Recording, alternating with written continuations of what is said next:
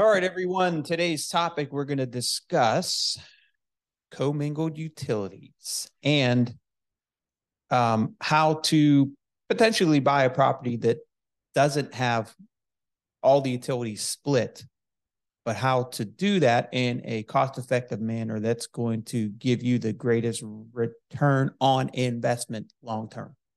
I've bought uh, quite a few properties where I'll just use an example of one that I purchased recently. It was a duplex. It had a boiler in the basement, which heated the entire house. So I was paying for the heat for both apartments. There's only one gas meter. What we did was we eliminated the radiators on the second floor. We just basically bypassed them with instead of the radiator that uh, basically emits the heat, we just put a pipe there. So now it's basically just a plumbing pipe and the run of water is just a little longer, but it's not emitting any heat into the unit.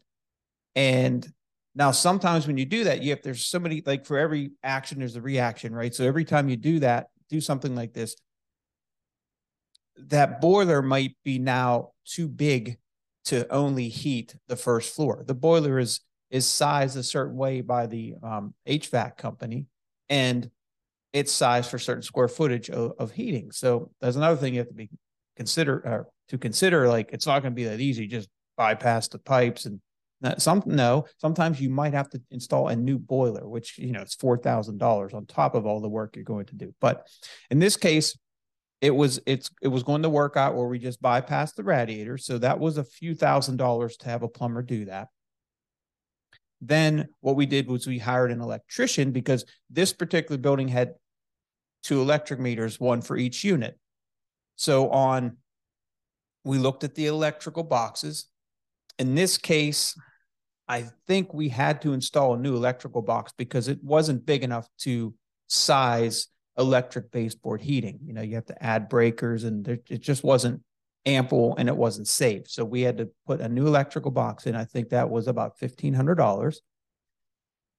Then we had the electrician uh, run electric baseboard heaters into each room. And you know, each room has to be sized accordingly. If it's a large room, you're going to sometimes have two heaters, sometimes just one. Bathroom might just have one heater. So we split up the electricity there, the heating. So it was on the second floor units electric. And I think the cost for that was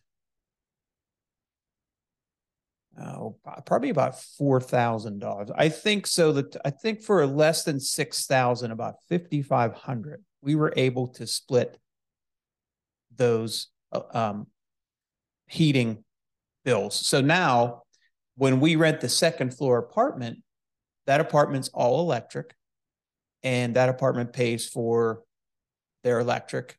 The first floor apartment pays for their gas, which is their heat and they pay for their own electric also. So now instead of me, the landlord, having to pay for the gas and the water and sewage, now I'm only paying for water and sewage. Now, some would ask, well, why didn't you split up the water and sewage? Just because the water and sewage can get a lot more expensive also. Uh, that could have easily been,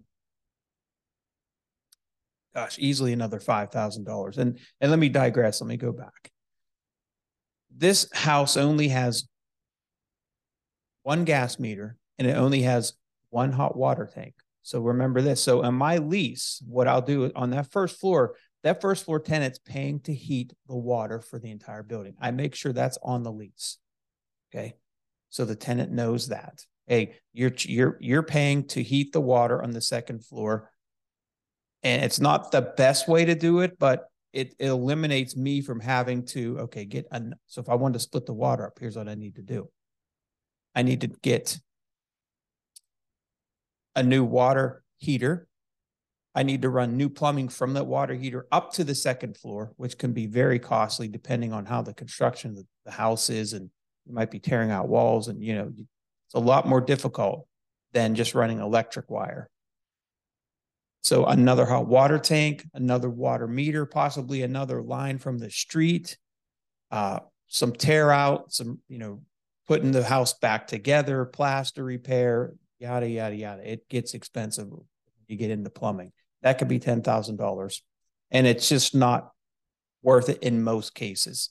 If it's a ranch home and it's a side by side duplex where everything's available in the basement, you know, to access, then, then it's different, but those are rare to find.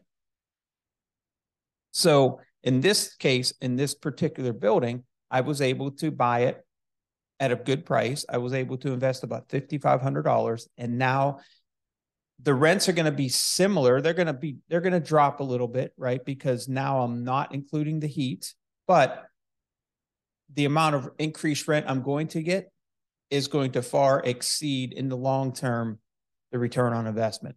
The property value goes up immediately because I've created a better product. I've separated some of the utilities. So now the the liability of paying that electric bill and that heat bill is on the tenant. And they tend to be more aware of where that thermostat's set when they're paying the bill. So that's why you want split utilities. You know, I've had many buildings where I pay the heat and I'll drive by it on a February afternoon and it's 10 degrees and you got tenants windows open. So guess who's heating the entire building? Me. Guess who doesn't care what the, the heat bill is? The tenant. So that's why it is important to have separate utilities, if at all possible. I I really stay away from any buildings. I try to where none of the utilities are separate. Sometimes I'll buy a building where like I own a nine unit that has one boiler, one gas bill. It's not so bad. You just have to know what those bills are and try to get accurate bills from the owner before you make the purchase. And then you can put certain things into place. You can program the thermostat. You can put it where the thermostat's not available to the tenants or lock it, but so many different things that you need to consider. Also, when you're when you're splitting up utilities like on the duplex I was talking about, some investors might say, hey, why don't we just do this? It's instead of doing all that, it's got separate electric. And let's say we had to let's say we had to install a new boiler. So that was going to go from a $5,500 bill to 10,000, right? Now the investor might think, well, let's just make the whole building electric. We'll put baseboard in the first floor, baseboard in the second floor, all electric. That normally doesn't work well. What'll happen is since it's an older house, it's not insulated well. First of all, the basement's not going to get heated. Okay. That's where all your plumbing is. Guess what happens when it gets cold? You got frozen pipes. You can't put baseboard heat down there because you're heating a an area that's not really the usable living space for the tenants. And now they're paying. You can, but you can't. And this is why you can't if you did all electric and the tenant moves in and they're like, oh, this place is awesome granite countertops, big rooms, lots of closet space, parking, yard. Holy crap, my heat bill's $800 and it never really gets warm enough. Yes, we've seen it so many times. Not uh, you're, so what happens? You lose tenant turnover. They're not paying the rent. Uh, it's just bad, not good the best way to do it is if it's set up this way is you keep gas heat on the first floor and in the basement, you know, because that's where your mechanics are. Your furnace is down there, your boiler's down there. It's going to emit heat, so it's going to keep that basement kind of warm. You're going to have trunk lines, hot, hot water lines if it's a boiler in the ceiling of the basement, so it keeps the basement a little warmer. Then you change the second and third floor if it's a if it's a three unit, and you make those electric base uh, baseboard heat because heat will rise from the first floor unit and then heat will rise from the second floor unit to so that's how i've done it many many times in the past where if um if it's if it's financially feasible that's how you want to look at it. So i mean there's so many different other variables. I wrote down a, a few topics i wanted to make sure i, I discussed um, you also have common areas. So let's say your, your utilities are split, but you have some common areas. You have your hallways, you have uh, exterior lights. You might have uh, you have a basement. You have maybe a washer and dryer down there. What you have to think when you're buying a building, where's that washer and dryer tied into? Where's the common hallway lights? Where's the exterior lights? You might even have a house meter. So if it's a six unit, you might have seven units. You might have seven meters. Okay. That seventh meter is your house meter. But that doesn't mean that it was done correctly. That doesn't mean those hallway lights are tied, tied into that house meter. That doesn't mean the lo- the washer and dryer is tied into that house meter. Like it could have been tied into one of the units and you don't know about it. And we've seen that happen a lot. So even if you buy something that's metered separately, you don't know for sure until you do kind of like an electrical audit and and and make sure that. So uh, without getting into an hour long just discussion about what's the best way to split utilities, how do I check to see if any utilities are commingled, so on and so forth. Um, you can always email me questions. I can get into it in more detail. It's just going to really depend on the house, the the property, the just the layout. It's gonna it's gonna be on a case by case basis.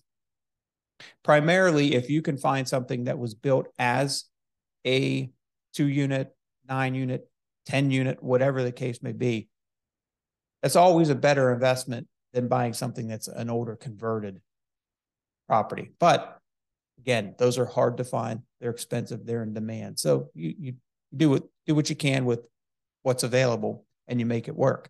But you can add huge value by splitting up utilities as long as you think about it. You think about the things I talked about. And I'm sure I'm missing some topics, but it's just something to be cognizant of because what we're talking about is going to greatly increase your cash flow. It's going to increase the demand of your property and it's going to increase the value after repair value when you're done doing these upgrades.